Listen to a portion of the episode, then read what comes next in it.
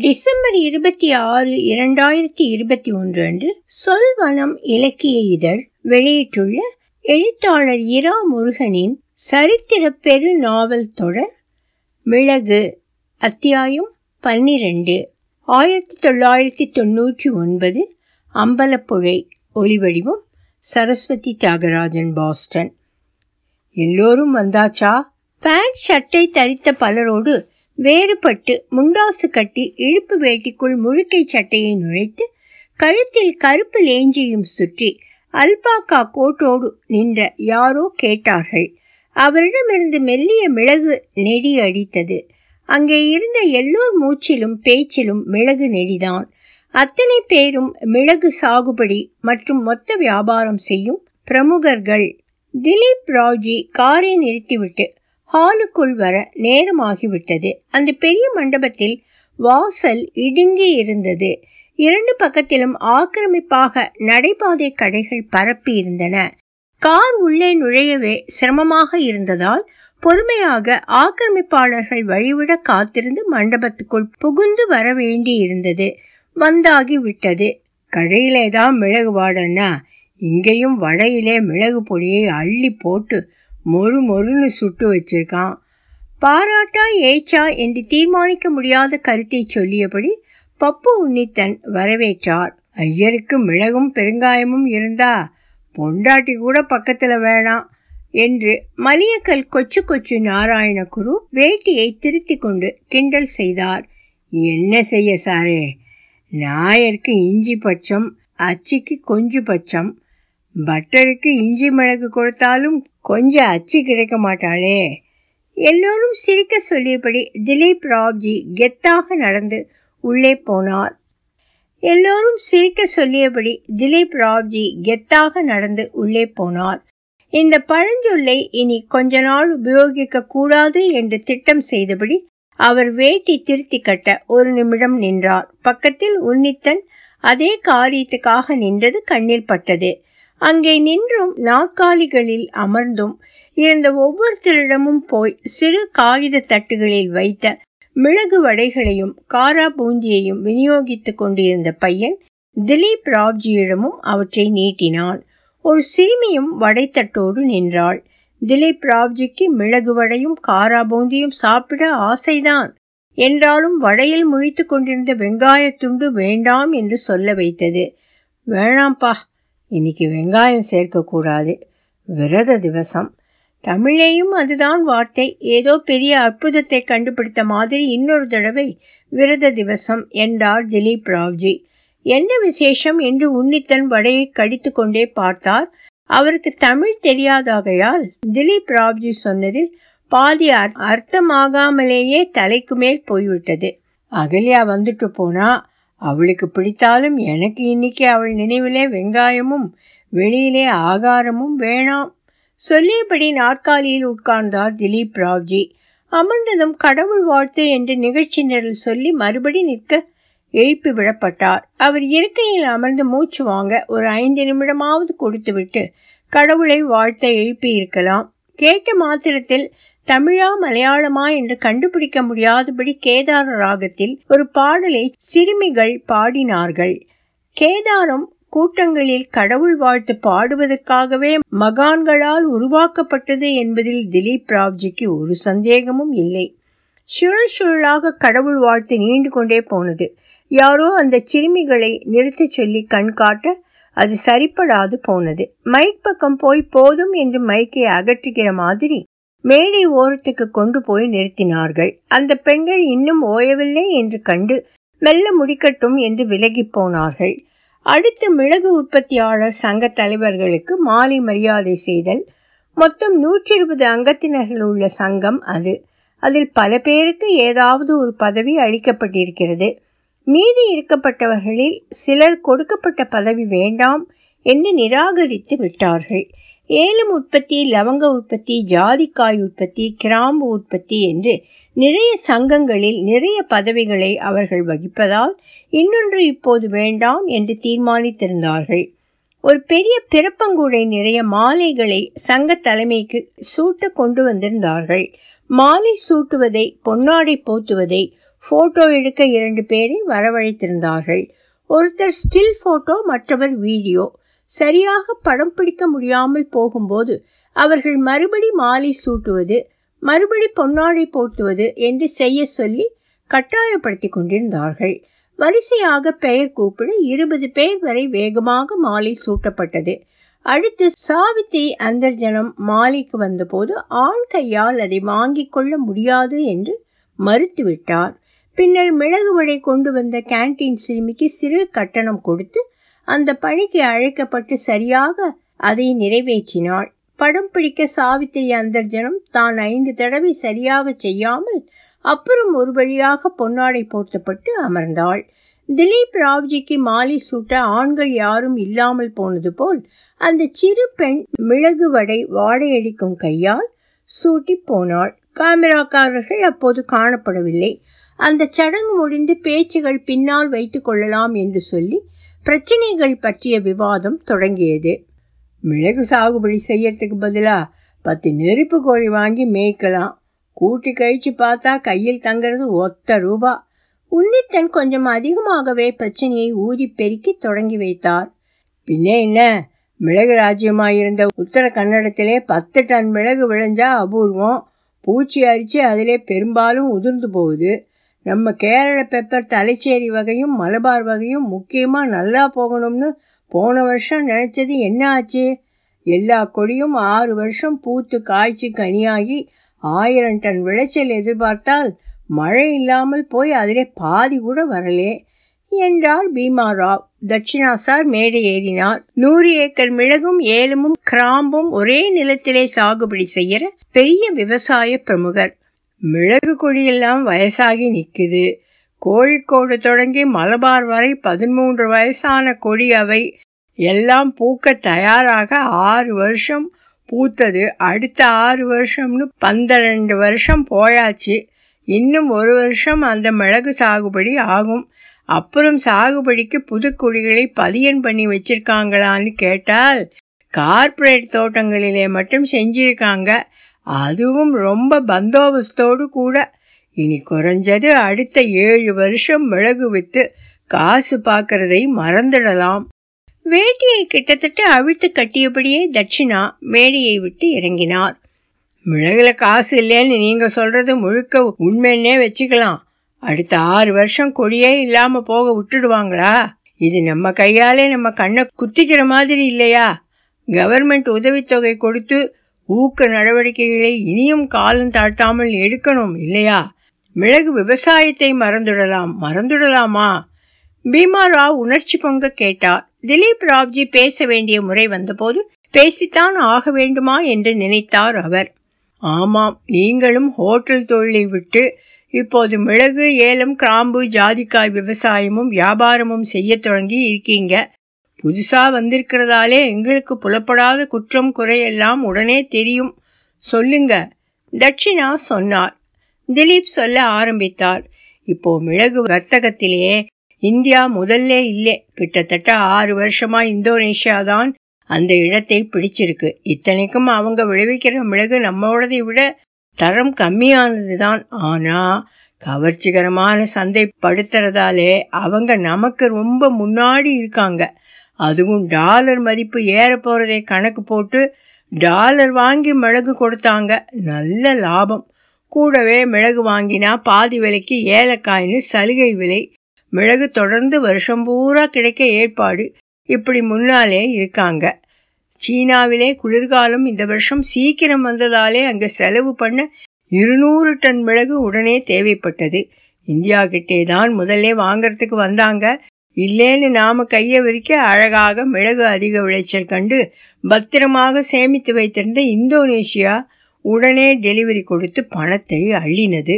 ஐநூறு கோடி ரூபாய் அதுவும் அமெரிக்க டாலர் வாங்கி மிளகு கொடுத்த சாமர்த்தியம். எங்கேயோ இருக்காங்க அவங்க.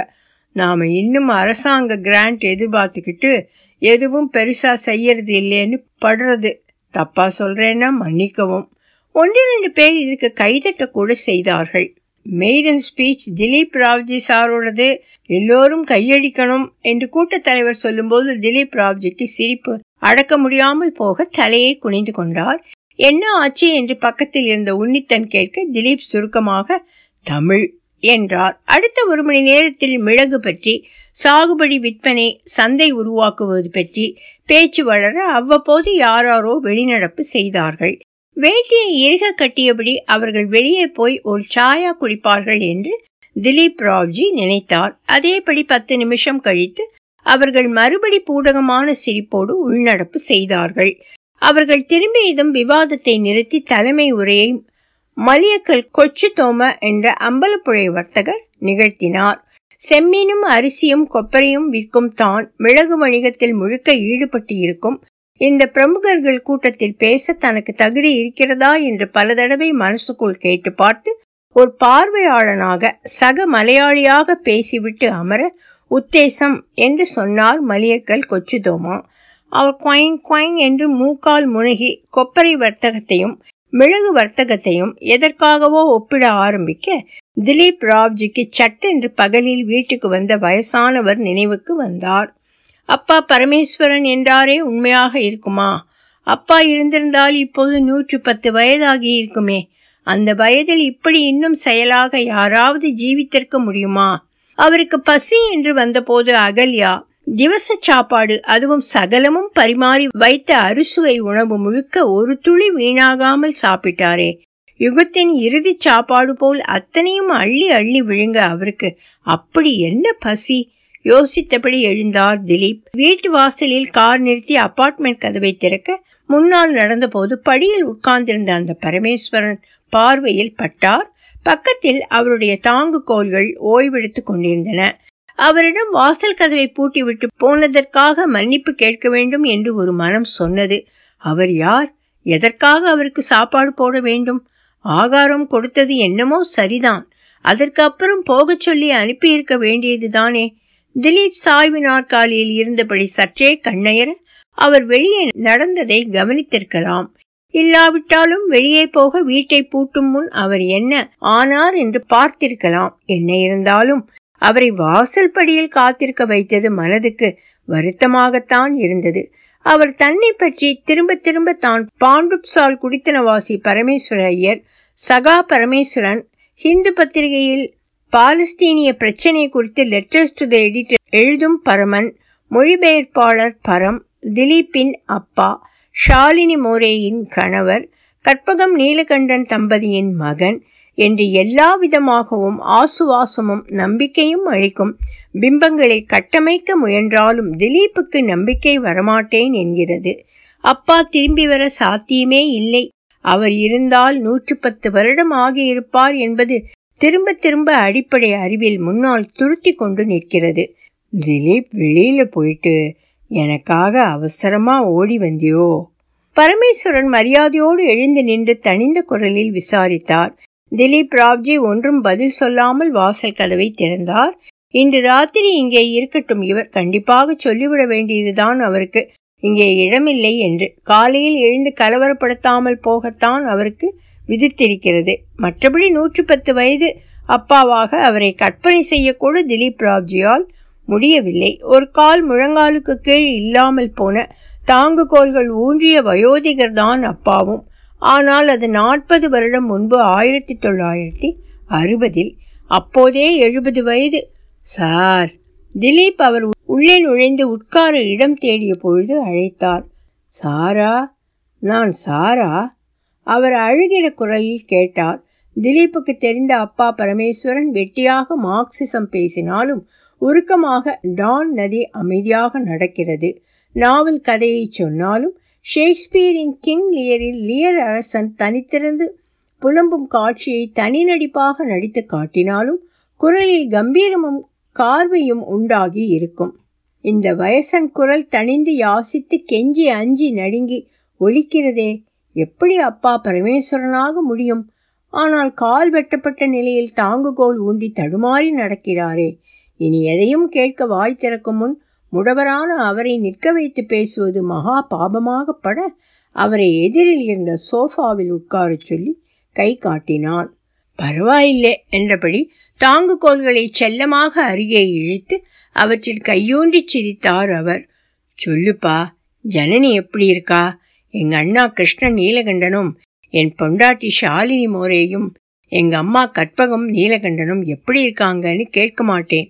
நான் இப்படி நூற்று பத்து வயசுலே இன்னும் அல்லாடிண்டு இருக்கிற மாதிரி அவ யாரும் கஷ்டப்படாம மற்ற எல்லோரையும் போல போய் சேர்ந்திருப்பா. பதில் வராமல் போகவே தலையை ஆட்டிக்கொண்டு ஒரு நிமிடம் இருந்துவிட்டு தாங்கு கோல்களை சத்தம் எழுப்பாமல் தரையில் கிடத்தி நீ எப்படி இருக்கே? உன் ஆத்துக்காரி எப்படி இருக்கா? எத்தனை பசங்க? என்ன பண்றாங்க? உலகத்திலேயே அப்பா பிள்ளை இப்படி அந்நியர்கள் மாதிரி க்ஷேம லாபம் விசாரிக்கிறது வேறெங்கேயும் நடந்ததா தெரியலே. நடக்கவும் போறதில்லே என்றார் வந்தவர். நீங்க பரமேஸ்வர ஐயராயிருந்தா டெல்லிக்கு போறேன்னு போய் எல்லாரையும் விட்டுட்டு ஓடினேளே. நாற்பது வருஷம் முந்தி உங்க பிள்ளை ஒய்ஃப் அம்மான்னு எங்களை ஒரு நிமிஷமாவது நினைச்சு பார்த்தேடா திலீப் ராவ்ஜி அவரை கண்ணில் உற்று நோக்கி கேட்டார். வந்தவர் தலை குனிந்து மௌனமாக உட்கார்ந்திருந்தார். என் ஆத்துக்காரி சேமலாபம் விசாரிச்சேளே. அவள் என் பெண்டாட்டி அகல்யா. அஞ்சு வருஷம் முன்னாடி சகல சௌபாக்கியத்தோடையும் போய் சேர்ந்துட்டா. இரத்த புற்றுநோய். அவளோட திவச சாப்பாட்டைத்தான் நீங்க மதியம் சாப்பிட்டேள் என்றார் திலீப் ராவ்ஜி சலனமில்லாமல். அடடா அடடா. என்று தாங்குகோள்கள் துணையின்றி எழுந்து திலீப் ராவ்ஜியை நோக்கி தத்தி தத்தி வர முயற்சி செய்ய ரத்தின கம்பளம் விரித்த சோஃபாக்களுக்கு இடையே இருந்த இடத்தில் விழுந்தார். கம்பளம் இருந்ததால் அடிபடவில்லை என்றாலும் நிலை குலைந்து கிடந்தார் அவர். திலீப் ராவ்ஜி விரைவாக எழுந்து அவரை கைத்தாங்கலாக தன் சோஃபாவிலேயே அருகே அமர்த்தி கொண்டார். அப்பா என்று தயங்கி தயங்கி அழைத்தார். வந்தவர் அவரை இறுக அணைத்தபடி தலையில் முத்தமிட்டார். எழுபது வயது முதியவரை நூற்று பத்து வயது கிட்டத்தட்ட ஆன வங்கிழவர் குழந்தை போல ஏக்கத்தோடு பெயர் விழிக்க திலீப் ராவ்ஜியும் கண் கலங்கினார். நீங்க இங்கேயே இப்போதைக்கு இருந்துக்கலாம். அனந்தன் கிட்டே சொல்லிடணும். என் பிள்ளை என் பேரை என்ன பண்றான்? நீ என்ன பண்றே வயோதிக குரலில் எதிர்பாராத சந்தோஷம் ஏறி ஒலிக்க கேட்டார். ஆமா உங்களை மாதிரி கீழே மார்க்சியன் ஆனால் ரொம்ப யதார்த்தவாதி பிராக்டிக்கல் பர்சன் பெரிய துணிக்கடை வச்சிருக்கான். மலையாள டிவியிலும் ஒரு சேனல் இன்னும் நாலு காம்ரேடுகளோடு சேர்ந்து நடத்துகிறான் என் மகள் கல்பா. உங்கள் அம்மா நினைவிலே கற்பகம்னு பெயர் வச்சு கல்பான்னு கூப்பிடுறோம். ஸ்காட்லாந்திலே பேராசிரியராக வேலையில் சேர்ந்திருக்கா. நீ என்ன பண்ணுறே பெரியம்மாவுக்கு டைப்படிச்சு கொண்டு போய் கொடுப்பியே. அதெல்லாம் இல்லேதானே? தானே எல்லோரும் போயிருப்பா. என்ன மாதிரி கடலாமே கணக்கா? ஏதோ ஜீவிக்கிறேன்னு பூமிக்கு பாரமா விழுந்து கிடக்க மாட்டா. பாம்பே எலக்ட்ரிக் ரயிலே கால் போன போதே நான் போயிருக்கணும். பரமன் எஜமான் நான் இருக்கேன். உனக்கு நான் இருக்கேன். உனக்குன்னு இருக்கச்சி உங்க அம்மா அந்த லாவணிக்காரி போக விட மாட்டேன்னுட்டா அப்சரா ஆளின்னு அவ ஆடினா அப்சரஸே வந்த மாதிரி இருக்கும். கிறுக்கு பிடிச்சிடுத்து பாவம். சாரிடா திலீப். உன்னை பத்தி கேட்டுண்டு நானே புலமிண்டு இருக்கேன். திலீப் ராவ்ஜியின் தலையை குழந்தையை வருடுவது போல் தடவி கொடுத்தார் வந்தவர். மும்பை பாண்டுப் சர்வமங்கள் சால் வீடுகளின் நெருங்கிய தொகுதியில் ஆரம்பித்து சற்று முன் மிளகு உற்பத்தியாளர் சங்க கூட்டத்தில் பங்கெடுத்துவிட்டு வந்தது வரை திலீப் ராவ்ஜி அப்பாவிடம் எல்லாம் சொன்னான். அரசியல் இலக்கியம் சங்கீதம் என்று இந்த நாற்பது வருடத்தில் ஏற்பட்ட மாற்றம் புதுமை எல்லாம் நடுராத்திரி கடந்து பேசிக் கொண்டிருந்தார்கள் அப்பாவும் மகனும். நேரு மறைவுக்கு அப்புறம் லால் பகதூர் சாஸ்திரி அரசாங்கம் அடுத்து காங்கிரஸ் பிளந்தது. இந்திரா காந்தி பிரதமரானது கம்யூனிஸ்ட் கட்சி உடைந்தாலும் வலுப்பெற்று கேரளத்திலும் வங்காளத்திலும் ஆட்சி செய்ய வந்தது. சோவியத் ஒன்றியம் சிதறுண்டது. சைனாவில் மாசேதுங் மறைவுக்கு பிறகு அரசாங்க சர்வாதிகாரம் கலைந்து போய் அரசாங்க முதலாளித்துவம் ஏற்பட்டது என்று வாய் ஓயாமல் திலீப் ராவ்ஜி பேட்டை உள்ளூர் மாநில நாட்டு உலக அரசியல் நிகழ்ச்சிகளை பரமனிடம் விவரித்தார். இந்திராவின் வரவு அவர் முன் கை எடுத்து செயல்பட பங்களாதேஷ் என்ற தேச பிறப்பு இந்திரா ராஜமானியம் ஒழித்தது.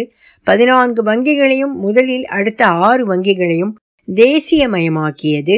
பொருளாதாரம் நிமிர நரசிம்மராவ் என்ற பொருளாதார நிபுணரான பிரதம மந்திரியும் அவருடைய அரசாங்கமும் திட்டமிட்டு செயலாற்றியது மற்றும் அவர்கள் இந்திய பொருளாதாரத்தை ஏறுமுகமாக இழுத்துச் சென்ற சாதனை என்று அரசியல் வெளியில் நிகழ்ந்தவை பற்றி அடுத்து விவரித்தார் திலீப்.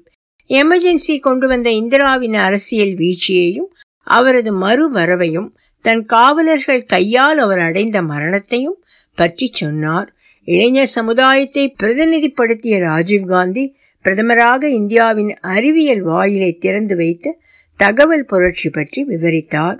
தமிழில் வானம்பாடி கசடதவர எழுத்து என்ற இயக்கங்களும் ந. பிச்சமூர்த்தி ஞானக்கூத்தன் வைத்தீஸ்வரன் பிரமிழ் என்று ஆளுமைகளும் தமிழ் கவிதை போக்கை மடைமாற்றியது குறித்தும் அடுத்து விவரமாக எடுத்தோதினார் திலீப் ராவ்ஜி. தமிழக சிறுகதை நாவல் குறுநாவல் பற்றி பேசவும் சிறந்த எழுத்தாளர்கள் சிறந்த படைப்புகள் என்று பட்டியல் தயாரிக்கவும் நிராகரித்து வேறு பட்டியலிடவும் அதையும் தள்ளி களைந்து மற்றும் ஒரு பட்டியலிடவும் சளைக்காமல் இதை திருப்பி திருப்பி செய்யவும் நிறைய வாய்ப்பும் பலருக்கு நிறைய நேரமும் இருப்பதாக சொன்னார் திலீப் ராவ்ஜி. நடுவில் பசி எடுக்க ரொட்டி துண்டுகளில் ரெஃப்ரிஜரேட்டரில் இருந்து எடுத்த வெண்ணெயை தடவி டோஸ்டரில் வைத்து சுட்டு ஆரஞ்சு மார்மலேட் பூசிய டோஸ்டும் மைக்ரோ அவனில் தயாரித்த இன்ஸ்டன்ட் காப்பியும் ராத்திரி உணவாக இருவரும் பேச்சுக்கு இடையே உண்ணவும் பருகவும் செய்தார்கள். மரபு இசையை காரக்குறிச்சி அரியக்குடி செம்பை செம்மங்குடி முசிறி எம் எஸ் பட்டம்மாள் மகாராஜபுரம் சந்தானம் தண்டபாணி தேசிகர் போன்ற மூத்த வித்வான்கள் வளப்படுத்தி விடை பெற்றது. மாண்டலின் சீனிவாசும் பாம்பே ஜெயஸ்ரீயும் நித்யஸ்ரீயும் சௌமியாவும் அருணா சாய்ராமும் புத்தலையாக தோன்றி வந்தது. சஞ்சய் சுப்பிரமணியமும் டி. எம். கிருஷ்ணாவும் அரும்பியிருப்பது மரபு இசையையும் விளிம்பு நிலை மக்களின் இசை வெளிப்பாடுகளையும் இணைக்கும் முயற்சிகள் பற்றியும் அடுத்து பேச்சு தடம் மாற்றி நகர்ந்தது. தமிழ் சினிமாவில் ஏற்பட்ட மாறுதல் புது அம்சங்கள் பற்றி முக்கியமாக பாரதி ராஜா பாலு மகேந்திரா பாலச்சந்தர் மணிரத்னம் போன்றவர்களின் ஆக்கங்கள் இளையராஜாவின் இசை வரவு கமல்ஹாசன் ரஜினிகாந்த் என்ற இரண்டு பெரும் வெண்திரை வரவுகள் ஏசுதாசும் மலையாள திரை இசையும் மலையாள சினிமாவின் மம்முட்டி மோகன்லால் என்ற தனித்துவம் கொண்ட புதிய முகங்கள் மலையாள திரைப்படம் மலையாள இலக்கியத்தை அடிப்படையாக கொண்டு செயல்படுவது இந்தி சினிமாவில் அமிதாப் பச்சன் என்ற மனிதரின் மகத்தான வளர்ச்சி ஷோலே என்ற பிரம்மாண்டமான வணிக திரைப்படம் சத்யஜித் ரேயின் அபு முத்திரை படங்களை தொடர்ந்து வெளியான செல்லுலாய்ட் கவிதைகள் என பாராட்டப்படும் வங்காள படங்கள் என்று சினிமா பற்றி அடுத்து பேசினார் திலீப். ரிச்சர்ட் ஆட்டன்பரோவின் காந்தி திரைப்படம் பற்றி குறிப்பிட்டார். காந்தியாக நடித்த ஆஸ்கார் விருந்து வாங்கிய பென் கிங்ஸ்லி மகாத்மா காந்தியை விட அசலான காந்தியாக திரையில் வாழ்ந்து கோடிக்கணக்கானவர்களை கவர்ந்தது பற்றி தெரிவித்தார். பூபேன் கக்கர் கி. பட்டேல் அர்ப்பணா கவுர் கோபுலு கொண்டையராஜு ஜெயராஜ் மெரியோ மிராண்டா ஆர். கே. லக்ஷ்மண் இபி உன்னி இப்படி இந்திய ஓவியம் மரபு தொடர்ச்சியோடு மேலை நாட்டு ஓவிய போக்குகளோடு சேர்ந்து நடப்பது குறித்து பேசினார். நாடக மேடையில் மராத்தி சகாராம் பைண்டர் போன்ற விஜய் டெண்டுல்கர் நாடகங்கள் கன்னடத்தில் கிரீஷ் கர்நாடின் ஹயவதனா நாகமண்டலா போன்ற நாடகங்கள் தமிழில் கூத்துப்பட்ட நாடகங்கள் பற்றி சொன்னார். மலையாள நாடகங்களில் ஒரு தேக்கம் வந்தது என்றார் திலீப். பரமன் பேச எதுவும் இல்லை என்பது போல திலீப் சொல்வதையெல்லாம் ஒரு சொல் சிந்தாமல் கேட்டபடி இருந்தார். அவர் இத்தனை வருட காலம் எங்கே போயிருந்தார் என்றும் எப்படி வயதானதை கட்டி நிறுத்தினார் என்றும் தெரிந்து கொள்ள திலீப் ராவ்ஜிக்கு ஆசைதான். கேட்க தயக்கமாக இருந்தது. அவர் சொல்லியிருந்தாலும் அதில் எவ்வளவு நம்பியிருக்க போகிறார் திலீப். பூடகமானதை பூடகமானதாகவே இருக்கவிட்டு வாழ்க்கை முன்னால் போகட்டும் என்று முடிவு எடுத்து முன்னே போக சுலபமானதாக தெரிந்தது. விடிய போகிறது என்று ஹாலில் நான்கு மணி அடித்த சுவர்கடியாரம் நேரம் சொல்ல அவர்கள் உறங்கப் போனார்கள். அதற்கு முன்தான் உடுத்தாமல் வைத்திருந்த இரண்டு புது வெள்ளை பைஜாமாக்களையும் இரண்டு முரட்டு கதர் குர்தாக்களையும் பரமனுக்கு தந்தார் திலீப். சற்றே தொளதொளவென்று இருந்த அந்த துணிகளை உடுத்திக் கொள்ளும் முன் அந்த அதிகாலை நேரத்தில் பல் துலக்கி கீசரின் வெந்நீர் சுட வைத்து குளித்து வந்தார் பரமன். அவருடைய பழைய உடைகளை பிளாஸ்டிக் உரையில் வைத்து மூடி வாசலில் துப்புரவு பணியாளர்கள் எடுத்து போக வழி செய்தார் திலீப். இருவரும் உறங்க போக அம்பலப்புழை இயங்க ஆரம்பித்திருந்தது. ஒலிவடிவம் சரஸ்வதி தியாகராஜன் பாஸ்டன்.